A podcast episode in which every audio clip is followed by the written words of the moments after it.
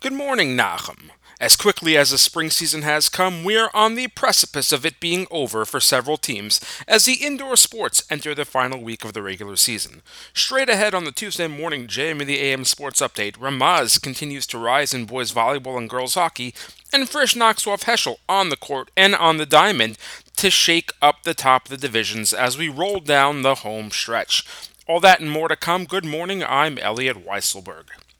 Ramaz and North Shore appear on a collision course at the top of the Boys Volleyball League, as both stayed undefeated this past week. The Rams improved to 7 0 following a five set win over SAR last night, coming back from dropping the first two sets and needing extras to survive the third set 27 25 before taking the last two sets, leaving them a game against Frisch away from an undefeated season.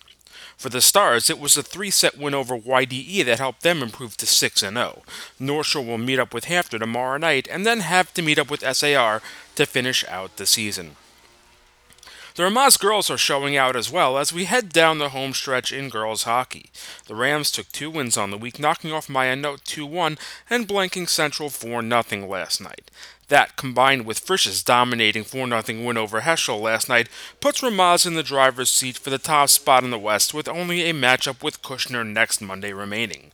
A win will guarantee the Rams the top seed in the Western Conference heading into the postseason. In boys softball, TABC dropped from the ranks of the undefeated Thursday night, first losing to MTA 8 3 and then winding up in a 6-6 tie with Maor.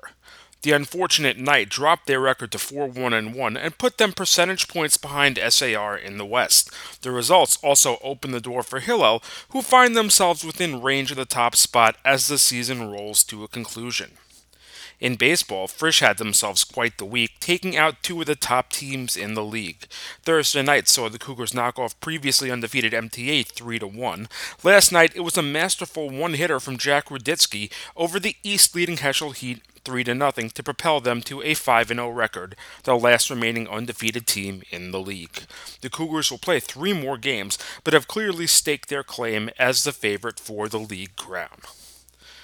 As the season continues, you can get all the latest information from and be sure to follow Yeshiva League Pass on Instagram.